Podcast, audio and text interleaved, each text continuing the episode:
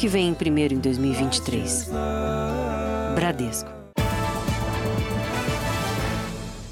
Boa noite. Boa noite. O sonho de se tornar jogador de futebol se transformou em frustração para um grupo de jovens na Grande São Paulo. Eles viram na internet um anúncio para um teste e, depois de pagar uma taxa, seguiram para a porta do estádio. Mas lá descobriram que tinham caído num golpe. Um dia muito esperado por quem tem o sonho de ser jogador de futebol. Fiquei semana toda nervosa porque era uma chance, né? É que todo mundo que sonha ser jogador quer essa foi a maior oportunidade que a gente viu, porque citava é, clubes grandes, clubes internacionais, e isso abalou muito o emocional dele. Ainda era madrugada quando o garoto e os pais saíram de casa, em Bragança Paulista, e foram para Barueri, na Grande São Paulo. O teste estava marcado para começar às 7 horas da manhã. As inscrições eram feitas pela internet. Era só entrar num site, responder a todas as perguntas e pagar uma taxa de 50 reais. O aviso também dizia que seriam feitos testes para nove categorias, o que chamou a atenção de pessoas de várias cidades e até mesmo de outros estados. Tanto que essa área toda aqui, em frente ao estádio, ficou lotada de gente esperando para entrar. Só que os portões não foram abertos. Foi aí que todo mundo percebeu que se tratava de um golpe. Todos ficaram desolados. Você via no rosto estampado assim dos meninos a decepção, a tristeza, ver alguém brincando com o sonho deles é muito doloroso. O falso teste reuniu jovens de Mato Grosso, Minas Gerais e Rio de Janeiro. Cerca de 500 atletas das categorias sub-14 ao sub-20. O golpe foi denunciado por duas vítimas que registraram ocorrência. A delegacia deve começar a ouvir as pessoas lesadas. Seu filho é um grande jogador, vai direto no clube. E aí o clube vai dizer se tem peneira ou não. Não dá para acreditar em anúncio de jornal, em anúncio de internet, porque vai perder dinheiro, vai frustrar a criança. O sonho de se tornar um jogador profissional pode ter ficado mais distante, mas longe de ser impossível. Eu não vou desistir, é o meu sonho, da minha família também. Não vou parar por nada nesse mundo. A Prefeitura de Barueri disse que não realiza testes de futebol e que, ao tomar conhecimento do golpe, fez um boletim de ocorrência. Uma artista plástica de 25 anos morreu num acidente com um quadriciclo na praia de Camboinhas, em Niterói, região metropolitana do Rio de Janeiro. O motorista e dono do veículo, que era amigo da vítima, vai responder por homicídio culposo quando não há intenção de matar. Uma manobra arriscada pode ter causado a morte de uma mulher nessa praia em Niterói. Amanda Freitas e outros dois amigos estavam nesse quadriciclo de um modelo que costuma ser utilizado em competições. O amigo Paulo César Bocaneira é quem estava dirigindo. Amanda Freitas, de 25 anos, conhecida como Cabocla, era artista plástica. Uma pessoa incrível, uma artista essencial, maravilhosa. Quem tinha ela tinha tudo. Esse modelo pode custar mais de 200 mil reais. Tem espaço para quatro pessoas todos os ocupantes com cintos de segurança, além de muitas barras de proteção. Mas ainda assim, o fabricante traz uma advertência para o motorista: não é um veículo qualquer e necessita habilidades específicas para dirigi-lo. Ao lado da direção, o aviso de que o carro pode exceder em desempenho e que não é recomendável para motoristas inexperientes. Pela legislação, esse tipo de veículo é de uso exclusivo para uso rural e para áreas particulares. E se for usado em área pública ou urbana, precisa ser emplacado. Essa foto mostra os três amigos no quadriciclo sem placa. Amanda aparece com parte do corpo para fora e sem o cinto de segurança. A defesa do dono do veículo afirma que ele está legalizado. Esse veículo tem toda a documentação necessária né, para estar rodando. Inclusive, já foi tudo esclarecido aqui na delegacia. Na verdade, ele tem placa, entendeu? Só que eu não sei porque não está aqui agora no momento. Paulo César Bocaneira, o motorista, foi indiciado por homicídio culposo, quando não há intenção de matar. É um esporte radical onde ele facilmente capota, entendeu? E lá é um local apropriado para isso. Não teve colisão de dois veículos, como estão dizendo, e não, não teve atropelamento, como estou, estão dizendo. No enterro de Amanda, amigos e familiares estavam inconformados. Irreparável, uma perda que eu costumo falar para meus amigos aqui, a melhor de nós se foi. Veja agora outros destaques do dia. Ministério Público Federal denuncia 39 pessoas por atos de destruição em Brasília. Anestesista é preso, suspeito de abuso sexual de pacientes. Carro despenca de garagem e atinge mulher. Passageiro fez live durante acidente com um avião que matou 72 pessoas no Nepal. O sufoco dos times grandes na primeira rodada do Paulistão 2023. E na série especial, os paraquedistas que protegem a Amazônia e saltam até com os cães.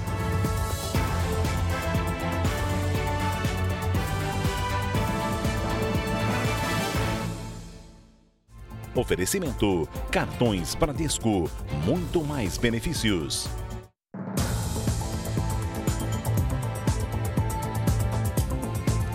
Um alerta para essa temporada chuvosa. Quase 4 milhões de pessoas vivem em áreas de risco no Brasil. É o que mostra um estudo que mapeou 1.600 cidades em todo o país. Quantidade de água que assusta áreas devastadas por deslizamentos. Só neste fim de semana em São Paulo, o Corpo de Bombeiros recebeu 65 chamados de quedas de árvores. Em Santo André, na região metropolitana, um homem morreu depois de ter a casa atingida por uma delas enquanto dormia. O Serviço Geológico do Brasil mapeou 1.600 cidades brasileiras e identificou que 1.400 têm áreas de risco. Os deslizamentos e as inundações foram os riscos mais detectados. De acordo com o levantamento, pelo menos 3 milhões e 900 mil pessoas moram em 13 mil áreas de risco. O número, que já é alto, não considera, por exemplo, capitais como Rio de Janeiro e São Paulo, que têm o próprio serviço de monitoramento. Entre as áreas mapeadas pelo estudo, 4 mil foram consideradas de muito risco. O que mais preocupa nesse período de chuva são as ocorrências de deslizamentos. Então a gente orienta, pede à população, se foi uma equipe lá no local, se foi uma equipe na residência, e se eles identificaram algum sinal e interditaram a moradia, é porque realmente é algo grave, algo importante, e a, o principal objetivo dessa ação é preservar a vida daquela família, né? Foi nessa época, no ano passado, que praticamente uma rua inteira dessa comunidade na zona norte da capital paulista desabou. As casas que ficaram de pé tiveram que ser demolidas por causa do risco de novos desmoronamentos. A gente pede socorro. A gente vai falar, eles falam. Confia em mim. Como que eu vou confiar no homem? O homem é falho. A dona Adélia também passa os dias preocupada. A casa dela tem rachaduras e infiltrações por toda parte sinais de que o terreno pode estar cedendo. Aqui é estilo dominó, como tem muita filtração embaixo na terra e vem tudo, tudo desabar. Metade do quintal da casa foi engolida pelo buraco. O espaço está sendo monitorado, mas a casa não foi interditada. A gente até orienta a população, caso perceba rachaduras nas paredes ou nos muros das residências, inclinação de postes e árvores, às vezes janela ou as portas emperrando, todos esses sinais já são sinais de, de movimentação de solo. Então, nesses casos, a, a, recomendação é acionar a Defesa Civil do seu município através do número 199. A cada dia de chuva como esse, os números aumentam. Mas, de acordo com a Defesa Civil, só no estado de São Paulo, hoje, são pelo menos 177 áreas como essa, sujeitas a risco de deslizamento e alagamento. E mais de 800 ainda estão em estudo. O problema é que muitas vezes os acidentes acontecem antes mesmo da chegada de um laudo. Só no estado de São Paulo, 20 pessoas morreram por conta dos temporais desde o início de dezembro. Se eu tivesse como sair, eu sairia e só vinha depois que tudo tivesse arrumado, só que eu não tenho onde ir. Um anestesista foi preso hoje no Rio de Janeiro por abusar sexualmente de pacientes. O médico é colombiano, está há seis anos no Brasil. No período em que os crimes aconteceram, ele atuava no país de forma irregular. Bom dia, polícia. polícia. O anestesista ainda dormia quando a polícia chegou. O médico colombiano Andrés Eduardo Oñate Carrilho, de 32 anos, saiu algemado do quarto. Ele foi identificado pela Polícia Federal por armazenar material de pornografia infantil. A denúncia foi feita por instituições internacionais e levada também para a Polícia Civil. Durante a investigação, também foram encontrados vídeos com mulheres sedadas na sala de cirurgia. Ele ainda estuprou pelo menos duas pacientes durante o procedimento de anestesia pré-cirúrgico. Na delegacia, Andrés confirmou que colecionava vídeos de crianças e também se reconheceu nas imagens com as pacientes. Ele disse ainda que aguardava o momento em que estivesse sozinho para cometer os abusos. As duas mulheres que aparecem nos vídeos feitos pelo próprio médico foram identificadas e prestaram depoimento à polícia. Uma tinha feito cirurgia de retirada do útero e a outra laqueadura, que é a ligação das trompas para quem não quer mais ter filhos. Segundo o Conselho Regional de Medicina do Rio, na época dos crimes, Andrés ainda não tinha autorização para atuar no Brasil.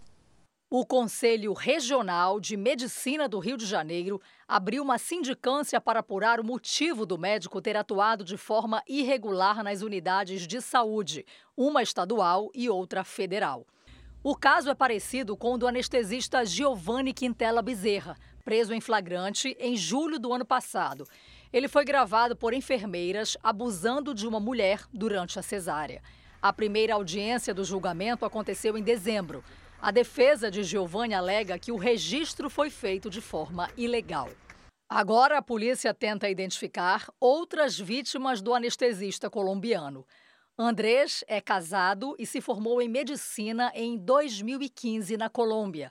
Dois anos depois, veio para o Brasil fazer uma especialização. Atualmente trabalha em hospitais públicos e particulares do Rio. Ele vai responder por dois estupros de vulnerável e por possuir e divulgar material de pornografia infantil. Somando as penas, pode chegar a 20 anos de reclusão. A defesa do anestesista não foi localizada. O Hospital Universitário Clementino Fraga Filho informou que o colombiano estava inscrito no programa de residência médica e que atuava somente com supervisão. Já a Secretaria Estadual de Saúde disse que o médico deixou a unidade em 2021 e que colabora com a investigação. A polícia investiga o desaparecimento de oito pessoas da mesma família no Distrito Federal. Seis corpos foram encontrados dentro de dois carros. Eles chegam amanhã a Goiânia para que sejam submetidos a exames de DNA. Um dos veículos queimados foi achado em Cristalina, Goiás, a 130 quilômetros do centro de Brasília. No carro estavam quatro corpos. A polícia suspeita que sejam de Elisamar Silva, de 39 anos, e dos filhos, um casal de gêmeos de 6 e outro de 7 anos. Ela e as crianças foram vistas pela última vez na quinta-feira, depois de deixarem a casa da sogra no Paranoá, região administrativa do Distrito Federal. Mais cedo, no mesmo dia, Elisamar, que é dona de um salão de beleza, também foi vista no local de trabalho. Quando foi no sábado, a gente ficou sabendo que ela já tinha sumido das amigas que trabalham com ela, né? Aí falou que ela tinha ido buscar o marido dela lá no, no Paranoá, no condomínio, e já ninguém sabia mais de nada. Que ele tinha falado que tinha, ela tinha chegado lá e tinha discutido que tinha voltado para casa com os meninos de carro. Até o momento, a polícia confirma apenas que o carro encontrado é de Elisamar e aguarda o resultado da perícia para saber as identidades dos corpos. O desaparecimento foi registrado no sábado pelo quarto filho da cabeleireira na Polícia Civil aqui do Distrito Federal, onde a família vive. No domingo, mais um boletim de ocorrência.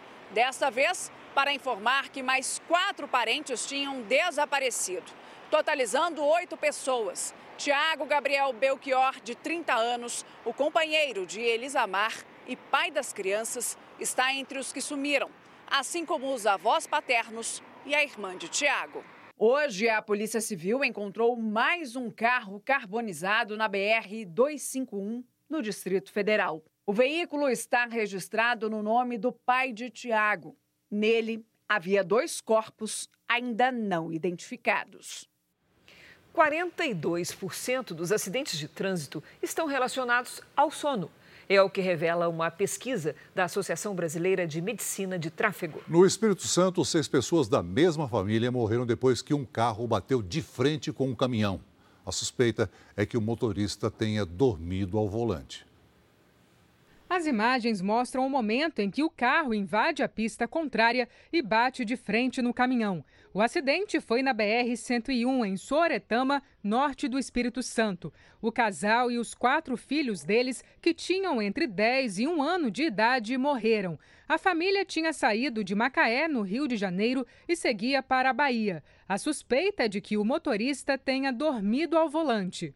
Então ele fez o seu deslocamento é, à noite, fez o deslocamento de madrugada, chega no norte enquanto uma reta, juntando tudo isso, a característica é de que ele tenha dormido ao volante. Os corpos foram liberados do IML de Linhares, no norte do Espírito Santo, na tarde desta segunda-feira. Segundo a Polícia Rodoviária Federal, dormir ao volante está entre as principais causas de mortes no trânsito. Só no ano passado foram quase 2.100 acidentes em rodovias federais do país provocados por condutores que dormiram ao volante. Quase 200 pessoas morreram e mais de 2.600 ficaram feridas. Uma pesquisa mostra que 42% dos acidentes de trânsito estão relacionados ao sono. Por isso é preciso planejar as viagens, principalmente as que tenham longos percursos. Que ele faça paradas a cada três horas, quatro horas, para poder descansar e depois seguir viagem.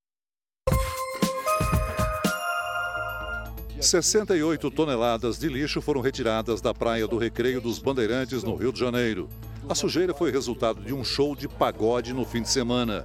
O evento não tinha autorização da prefeitura. O quiosque onde o grupo se apresentou foi multado. Uma criança de 5 anos, uma adolescente de 14 e uma mulher morreram no desmoronamento de uma casa em Caratinga, Minas Gerais. Elas dormiam quando foram atingidas por um deslizamento de terra. Começou hoje o julgamento de Alexandra Dolgokensky, acusada de matar o filho de 11 anos em Planalto, Rio Grande do Sul. O crime foi em maio de 2020. Rafael Vinques ficou 10 dias desaparecido. Depois de presa, a mãe confessou ter matado a criança. Morreu hoje a quinta vítima da explosão em um clube de tiro em Manaus nesse domingo. Ela havia sido internada em estado grave. Outras quatro pessoas também não resistiram ao acidente. A Polícia Civil investiga as causas da explosão. Veja ainda hoje, o Ministério Público Federal denuncia 39 pessoas por participar dos ataques às sedes dos três poderes em Brasília. E veja também, carro despenca de estacionamento e deixa dois feridos no litoral de Santa Catarina.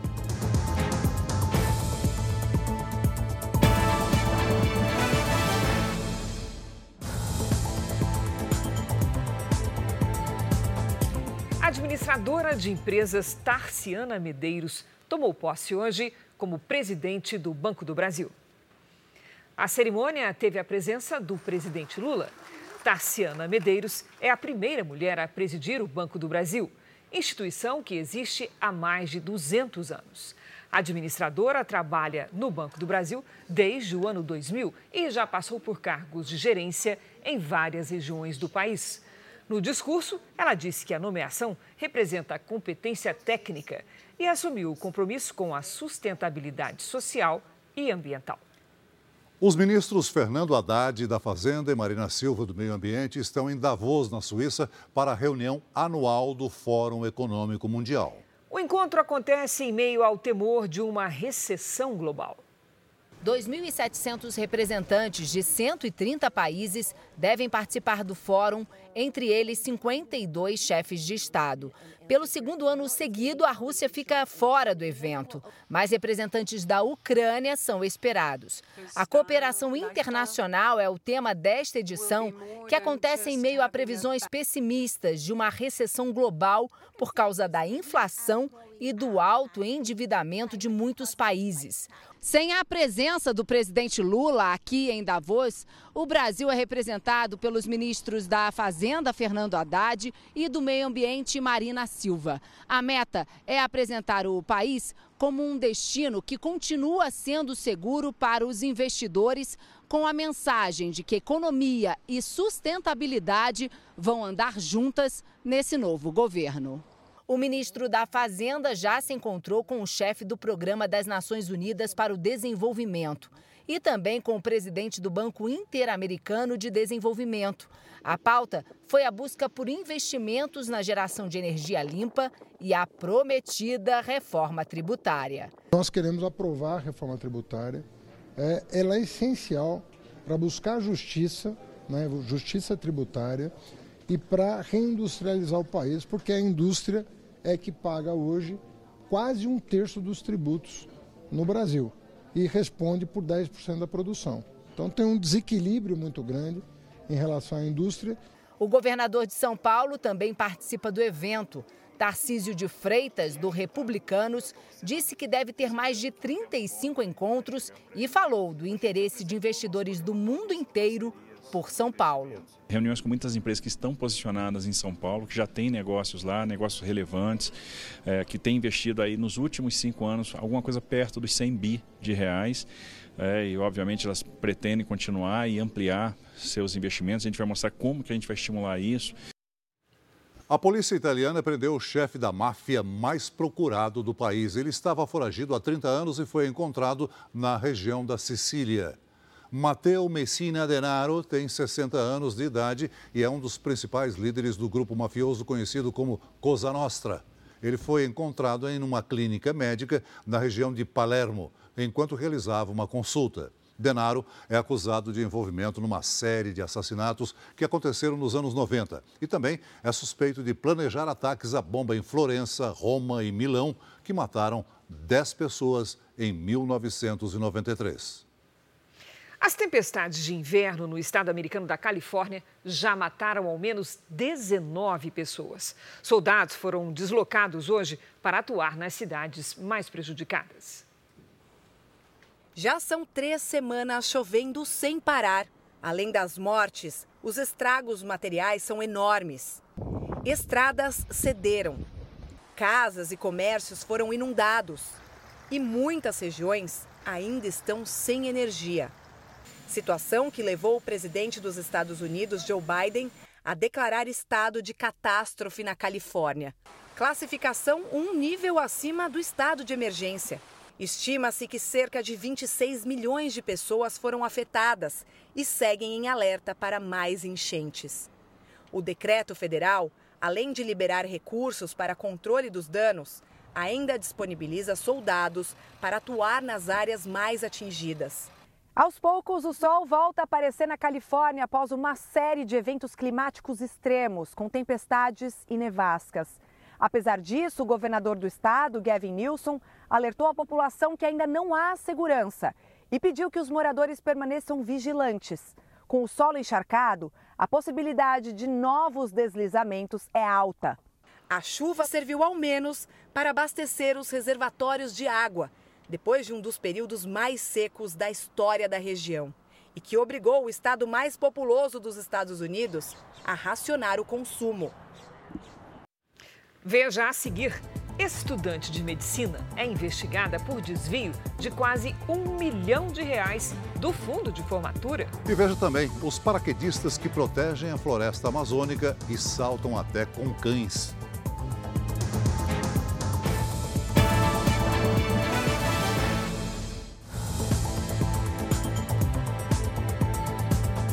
A estudante de medicina Alicia Miller, investigada por ter desviado quase um milhão de reais do fundo de formatura dos alunos da Universidade de São Paulo, ainda não se manifestou. Hoje, a mãe da estudante disse que a filha está em casa e que irá se apresentar na delegacia.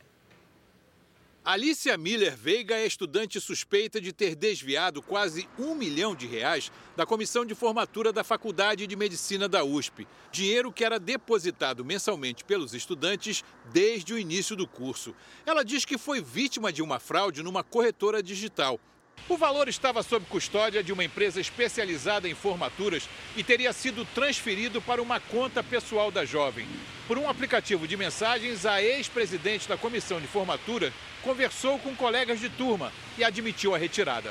Ela fala que foi investido, perdeu numa investidora teoricamente fraudulenta, pega ainda mais dinheiro depois, totalizando quase 920 mil reais, para ser usado com advogados. A estudante de 25 anos não vai mais à faculdade e nem atende às ligações. Nós estivemos na casa dela e conversamos com a mãe, que não sabia que estava sendo gravada. Ela vai na delegacia, me parece, já está até marcado. A estudante também é investigada por estelionato e lavagem de dinheiro. Ela teria feito grandes apostas numa lotérica na Zona Sul, onde deixou um prejuízo de quase 200 mil reais. Em julho, um dos donos da lotérica registrou o boletim de ocorrência.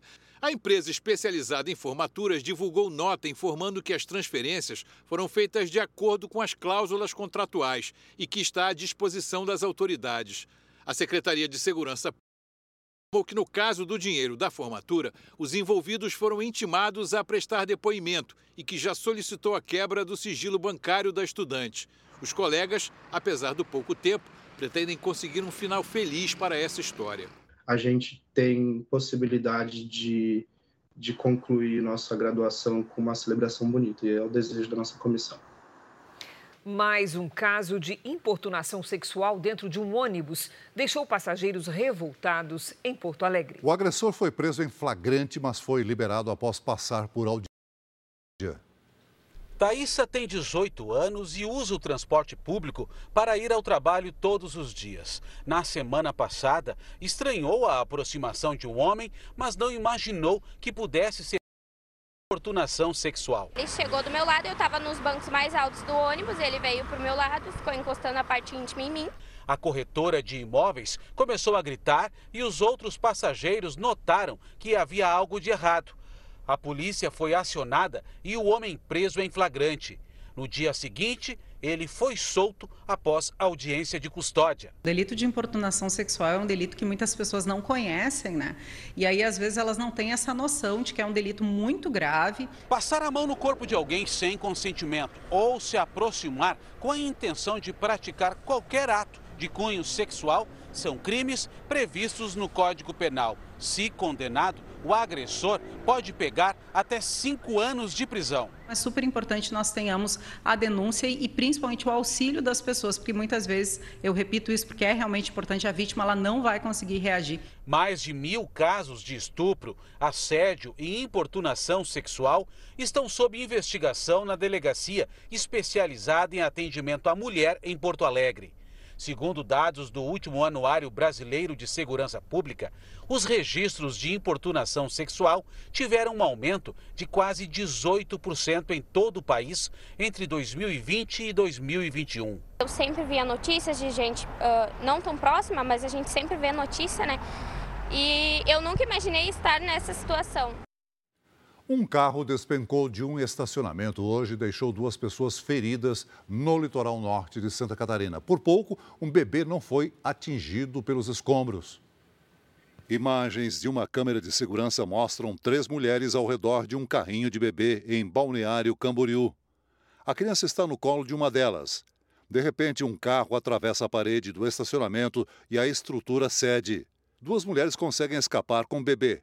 A terceira é atingida pelos escombros. Com dificuldade, um homem deixa o veículo. Segundo o Corpo de Bombeiros, uma jovem de 22 anos está internada em estado grave. O motorista, um paraguaio de 69 anos, sofreu ferimentos leves no peito e na cabeça. Ele foi preso por ter fugido sem prestar socorro e alegou que o carro teve problemas mecânicos.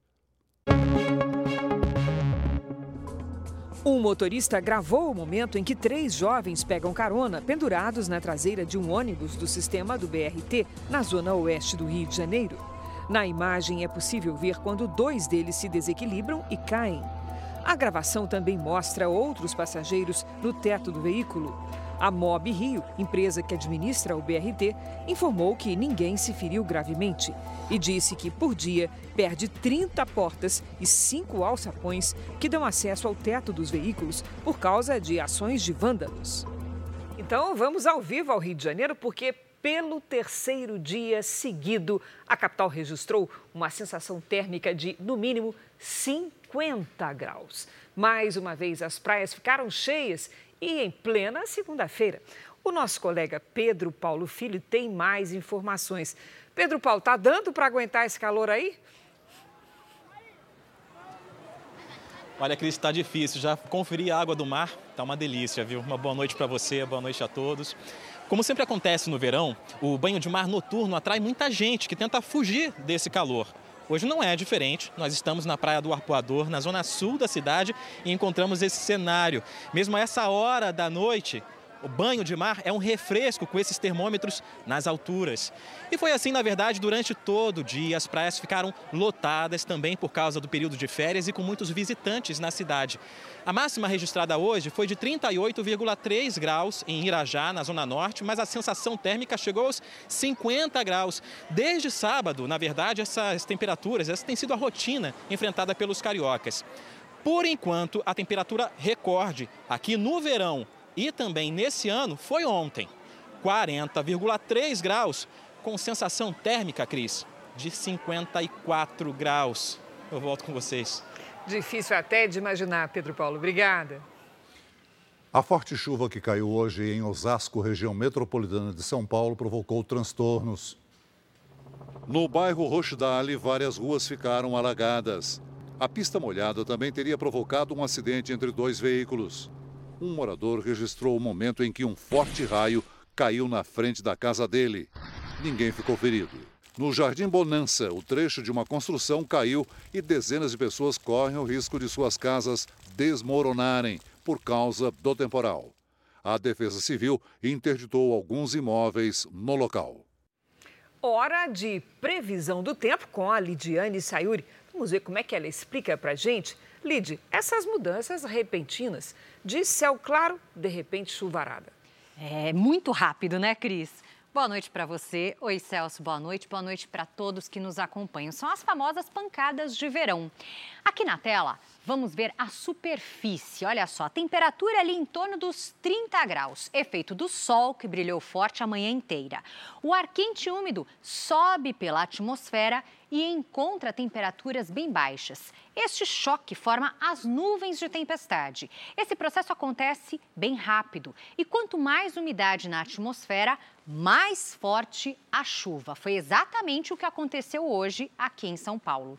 Nesta terça-feira, pancadas à tarde atingem quase todos os estados. Apenas o Rio Grande do Sul e o sertão nordestino ficam livres da chuva. Entre o Piauí e o Amapá, a chuva é um pouco mais intensa e pode causar transtornos. No sul, Risco de alagamentos no Vale do Itajaí, em Santa Catarina, e no leste do Paraná.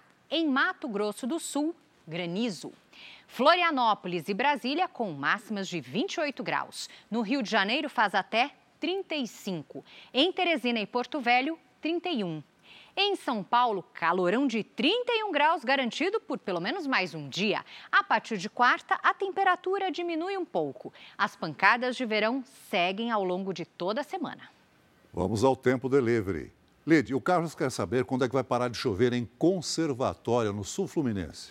Tá difícil, viu, Celso? Ó, Carlos, seguinte, parar de chover não para. E a temperatura sobe nos próximos dias. Nesta terça faz 30 graus. Na quarta e na quinta, até 28. O Celso e a Eliane querem saber quando vai parar de chover também em Caldas Novas, né? Goiás. Vamos lá. Seguinte, casal, olha, aproveitem a semana mais quente para curtir as águas da região. Só cuidado porque tem chuva. A chuva durante a tarde pode ser forte e acompanhada por raios. Máximas de 29 e de 30 graus até quinta-feira. Previsão personalizada para qualquer cidade do Brasil e do mundo é aqui mesmo no Tempo Delivery. Mande o seu pedido pelas redes sociais com a hashtag você no JR. Cris, Celso. Obrigada, Lidy. Até amanhã, Lidy. Uma equipe de jornalismo da Record TV, na Bahia, foi agredida enquanto fazia uma reportagem hoje em Salvador. A repórter Tarsila Alvarindo, o cinegrafista Jorge Brito e o motorista Marcos Oliveira faziam a cobertura da morte de um motociclista. Essas imagens, registradas pela câmera da Record TV Itapuã, mostram quando o homem de camiseta azul tenta intimidar os profissionais. Não me toca não, não, não me toca não. Tira Cara, em seguida, o homem de camiseta branca se aproxima e a agressão passa a ser física. É possível ver que a repórter foi atingida com um soco no rosto. A polícia foi acionada e os agressores detidos. Depois, assinaram um termo circunstanciado e foram liberados. isso que dói, sabe? Eu estar ainda com meu rosto dolorido por conta de uma agressão e a pessoa que me agrediu sair daqui sorrindo. Em nota, a Record TV repudiou a violência e afirmou que confia no trabalho das autoridades. Também reiterou que, para haver jornalismo sério e comprometido, é preciso ter a imprensa respeitada no seu direito de informar e prestar serviço à população. A Ordem dos Advogados da Bahia lamentou as agressões e declarou que está atenta à garantia da ordem jurídica e aos princípios constitucionais. A Associação Brasileira de Rádio e Televisão, Abratel, reafirmou que a segurança dos profissionais é imprescindível para uma sociedade mais justa e equilibrada. A Associação Baiana de Imprensa reforçou que crimes contra a imprensa são crimes contra a democracia. E a Associação Brasileira de Jornalismo Investigativo, Abrage, pediu rigor nas investigações e destacou que um ataque a um ou a uma jornalista é um ataque a toda a imprensa. Na terceira semana de governo, o presidente Lula se depara com mais suspeitas contra a ministra do Turismo, Daniela Carneiro. Além disso, os ministros da Defesa e do Gabinete de Segurança Institucional ainda não convenceram o presidente de que fizeram tudo o que era possível durante os atos de vandalismo nas sedes dos três poderes em 8 de janeiro. Lula teve reuniões com vários ministros no Palácio do Planalto. Apesar de aparentemente contornada a crise na segurança do Distrito Federal, Lula ainda precisa resolver dois problemas: no Ministério da Defesa e no Gabinete de Segurança Institucional. Desde a invasão aos prédios dos três poderes, há um incômodo por parte do presidente sobre a falta de ação dos dois ministros diante dos atos de vandalismo, o que pode deixá-los em situação delicada com Lula. Outro ministério que tem trazido preocupação para o presidente é o do turismo. Há uma série de denúncias contra a ministra Daniela Carneiro, conhecida como Daniela do Vaguinho. Durante a campanha, Daniela, que foi a candidata a deputada federal mais votada do Rio de Janeiro, declarou ao Tribunal Superior Eleitoral ter gasto mais de um milhão de reais em duas gráficas. Segundo vizinhos do endereço indicado como sendo de uma das empresas em que foram gastos 530 150 mil reais, funciona, na verdade, um frigorífico. No endereço da outra gráfica indicada, em que as despesas somaram 560 mil reais, existe um prédio que abriga diversas empresas. Mas, segundo trabalhadores do prédio, a gráfica nunca funcionou no local. Procurada, a ministra do Turismo afirmou que as empresas foram escolhidas através de uma pesquisa que aferiu o melhor preço prazo e eficiência e que todos os serviços contratados foram executados. Afirmou ainda que as contas da campanha de Daniela Carneiro foram aprovadas pelo Tribunal Regional Eleitoral. Além disso, a assessoria da ministra enviou vídeos das gráficas em funcionamento. Daniela Carneiro também é acusada de ter relações com a milícia no Rio de Janeiro. A ministra seria amiga da esposa de Juraci Alves Prudêncio, ex-sargento da Polícia Militar, condenado a 22 anos de prisão por homicídio e associação criminosa. E teria empregado, durante a campanha, a irmã de Arão Fraudique da Silva, apontado como chefe da milícia do bairro Igrejinha, em Belfor Roxo, na Baixada Fluminense. Além disso, a ministra também foi fotografada com outro suspeito de comandar uma milícia. Fábio Augusto de Oliveira, conhecido como Fabinho Varandão, é réu em um processo que investiga um grupo paramilitar do Rio de Janeiro. Em nota, a ministra diz que não compactua com qualquer ato ilícito. Nessa semana, a pauta econômica deve caminhar. Lula pretende anunciar o aumento do salário mínimo nos próximos dias. O presidente também precisa escolher um nome para comandar a política monetária do Banco Central. A expectativa é a de que Lula faça um gesto de agrado ao atual presidente do BC, Roberto Campos Neto, e indique um nome alinhado com o mercado. A Procuradoria-Geral da República apresentou 39 denúncias contra os envolvidos na destruição dos prédios dos três poderes em Brasília. Sete inquéritos foram abertos para investigar o caso. O Ministério Público também pediu o bloqueio de 40 milhões de bens dos suspeitos. O Procurador-Geral da República, Augusto Aras, atualizou o andamento das investigações. Ele recebeu o presidente da Câmara, Arthur Lira, que entregou ao Ministério Público Federal uma notícia crime com informações sobre o vandalismo no plenário da Câmara. Associaremos as, até sexta-feira as novas denúncias que poderão ser acompanhadas de medidas cautelares para essas pessoas que foram presas ah, depredando e invadindo a, a Câmara Federal ou, se não houver elementos para a denúncia, é, providenciaremos os inquéritos. Lira colocou a advocacia da Câmara à disposição da Procuradoria para ajudar nos processos contra os invasores e afirmou que até parlamentares que mentiram sobre a gravidade do ataque poderão ser responsabilizados. O deputado comentou a decisão do Ministério Público de passar a investigar também o ex-presidente Jair Bolsonaro em um dos sete inquéritos abertos, por suposta incitação aos atos de vandalismo aos três poderes. Cada um responde pelo que faz, né? Então é como eu disse, o meu CPF é um, o CPF do presidente Bolsonaro é outro. Nós temos que ter calma nesse momento, investigar todos os aspectos. E a nossa fala ela não muda.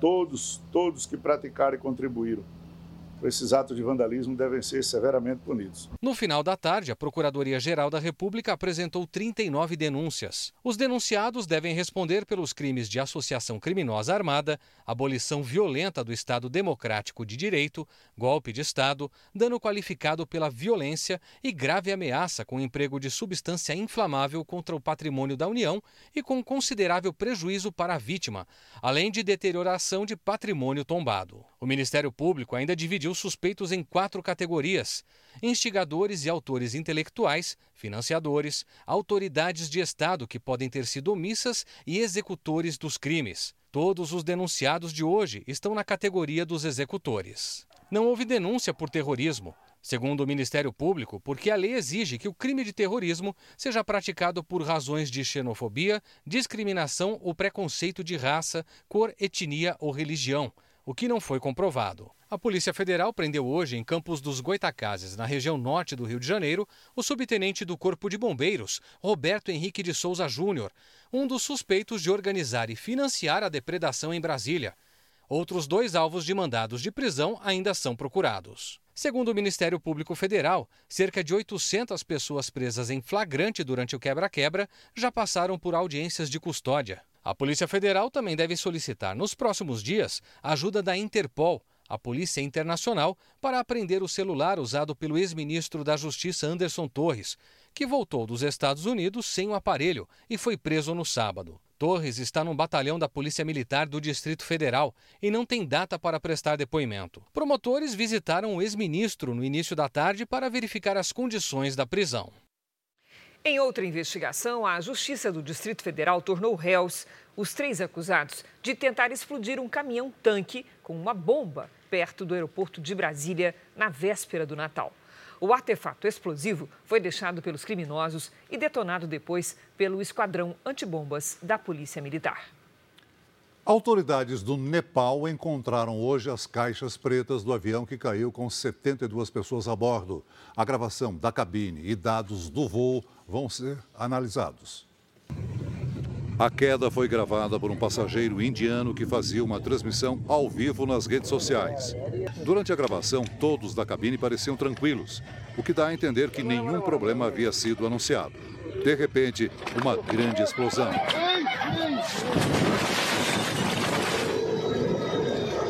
O partiu da capital Katmandu e caiu pouco antes do pouso na região turística de Pokhara. Segundo as autoridades, as caixas pretas foram encontradas em boas condições e devem ajudar a entender o que provocou o acidente. Não houve sobreviventes. Nos Estados Unidos, o deputado Jorge Santos pode perder o cargo se for constatado que violou a lei de financiamento de campanha. Filho de brasileiros, o parlamentar republicano é pressionado a renunciar por ter falseado informações sobre a própria biografia. Segundo o presidente do Comitê de Supervisão da Câmara, órgão que investiga assuntos da administração pública, Jorge Santos estará sob rigorosa investigação ética. Santos admitiu que durante a campanha do ano passado mentiu sobre onde teria estudado e trabalhado, mas disse que embelezar o currículo não faz dele um criminoso. O deputado afirmou que não vai renunciar, embora tenha perdido a confiança de parlamentares do próprio Partido Republicano, que o pressionam a deixar o cargo. Morreu aos 95 anos a atriz italiana Gina Lollobrigida, ícone do cinema na década de 1950. Gina Lollobrigida ficou conhecida mundialmente depois de atuar em comédias italianas como Pão, Amor e Fantasia. Chegou a ser apelidada de A Mulher Mais Bonita do Mundo, título de um dos filmes que a fez explodir internacionalmente. A partir dos anos 70, se afastou gradualmente do cinema para trilhar carreira como fotógrafa e escultora. Desde 2018, Gina está na calçada da fama em Hollywood. A atriz estava internada em Roma. A causa da morte não foi divulgada. Futebol, o Campeonato Paulista começou e os favoritos já estão tendo trabalho com os times do interior. É isso mesmo, Milena Ciribrelli? Alguma surpresa nisso? É isso mesmo. Os times considerados de menor investimento chegaram com vontade nesse Paulistão, Cris Celso. Boa noite para vocês, boa noite a todos. Três dos quatro maiores clubes do estado tropeçaram na estreia do Paulistão. Ainda em busca do time ideal, o São Paulo foi atrás de mais uma contratação. O atacante David, que estava no Internacional, deve ser o sétimo jogador contratado pelo São Paulo na temporada. Mas tantos reforços não fizeram o torcedor sorrir no Paulistão. O São Paulo empatou em 0 a 0 com o Ituano e já começou o ano vaiado pelos 45 mil torcedores que estavam no Morumbi. Em Bragança Paulista, as novidades eram os técnicos. O português Pedro Caixinha do Red Bull Bragantino levou a melhor sobre Fernando Lázaro do Corinthians. 1 a 0. Arthur fez o gol da vitória do time da casa. O Palmeiras tinha tudo para começar o ano tranquilo, mas bastou um empate sem gols com o São Bento em casa para a torcida sentir falta de Danilo e Gustavo Scarpa. Com dinheiro em caixa, o técnico Abel Ferreira pede reforços. Claro que temos que correr atrás de, de reforço. O Palmeiras é um clube responsável, tem objetivos financeiros e objetivos desportivos. Os objetivos financeiros estão, estão a ser cumpridos, ou praticamente cumpridos. E agora temos que cumprir também os objetivos desportivos. E a presidente Leila Pereira já respondeu. O Palmeiras vai repor essas peças, o torcedor pode ficar tranquilo e eu não sou irresponsável. Eu vou comprar exatamente o que a nossa comissão técnica decidir que é o melhor para o Palmeiras. Entre os maiores times do futebol paulista, só o Santos venceu. Foi o primeiro jogo do Peixe depois da morte de Pelé, justamente no local onde os torcedores se despediram do rei do futebol. Vitória por 2 a 1 sobre o Mirassol, num jogo que ficou marcado por homenagens. O ídolo serve de inspiração depois de dois anos ruins do Paulistão. Minha mentalidade estava especificamente do Pelé precisa dessa vitória. Pelé precisa dessa vitória. A gente está mais fortalecido ainda em cima desse objetivo de ser campeão, de buscar títulos esse ano para honrar mais ainda o nome dele. A portuguesa esperou oito anos para voltar à Série A1 do Campeonato Paulista, mas perdeu na estreia. 2 a 0 para o Botafogo de Ribeirão Preto. E o destaque da rodada tem nome de ex-presidente dos Estados Unidos, John Kennedy. Ele fez os três gols da vitória da Ferroviária por 3 a 1 sobre o Água Santa e é o artilheiro da competição. Artilheiro importante, hein? John Kennedy. Bom, eu fico por aqui, gente. Volto amanhã. Você acompanha todos os detalhes do Paulistão 2023 no r7.com. Cris, Celso. Obrigada, Milena. Até amanhã, Milena. Essa semana, na nossa série especial, vamos mostrar como agem as forças de segurança mais bem preparadas do Brasil. Primeiro episódio, os treinos na água e no ar. Você vai conhecer os paraquedistas que protegem a floresta amazônica com a ajuda de cães que cumprem essa missão junto com eles, saltando de paraquedas.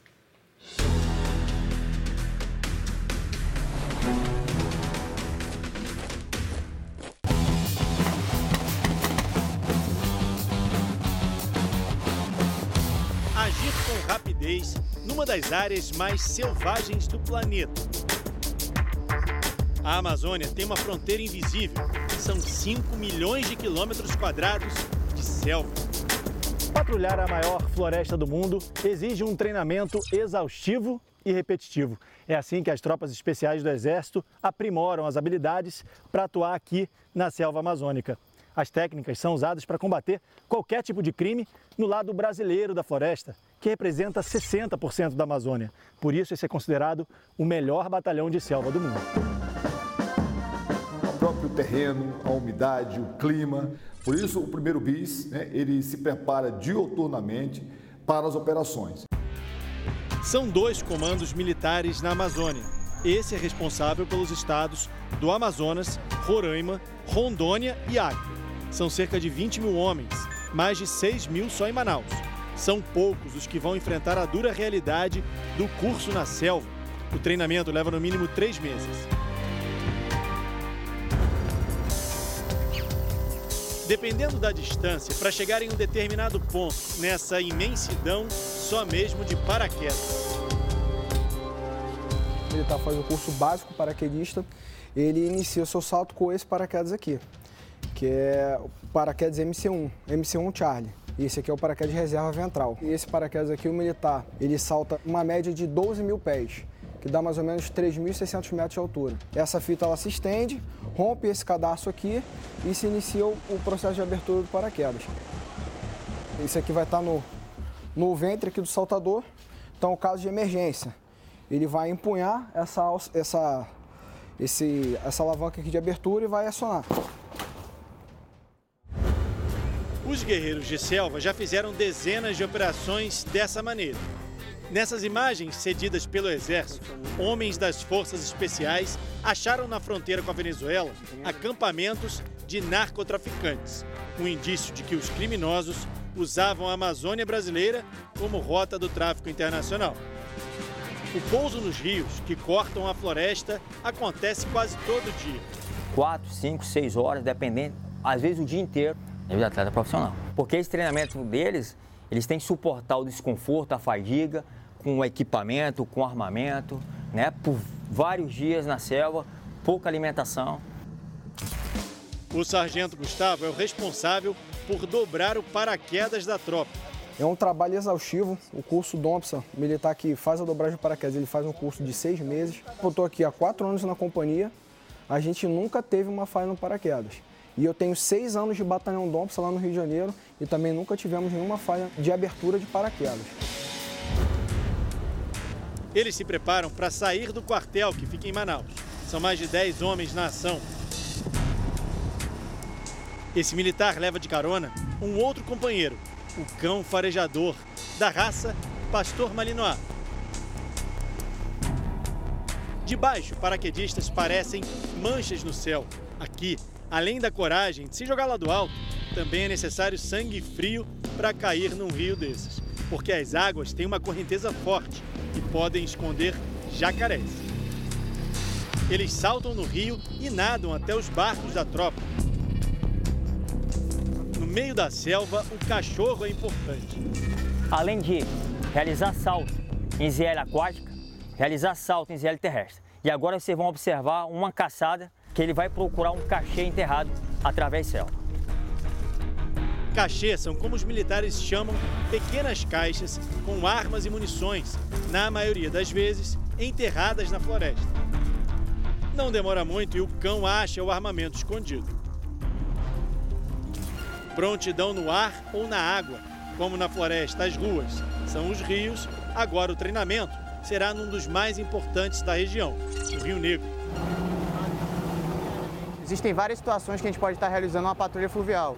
Uma delas é quando a gente quer fazer um reconhecimento de um rio, de um igarapé que a gente não conhece, ou então quando existe suspeita de ilícitos em algum curso d'água aqui da Amazônia. Claro, com a ajuda da tecnologia. Esse equipamento ele possibilita a integração para ver a profundidade, para ver a posição dos alvos perto dele durante a navegação noturna. Nas embarcações, armamento pesado. Essa equipe aqui é a única capaz de atuar numa floresta, num ambiente como esse, em todo o mundo.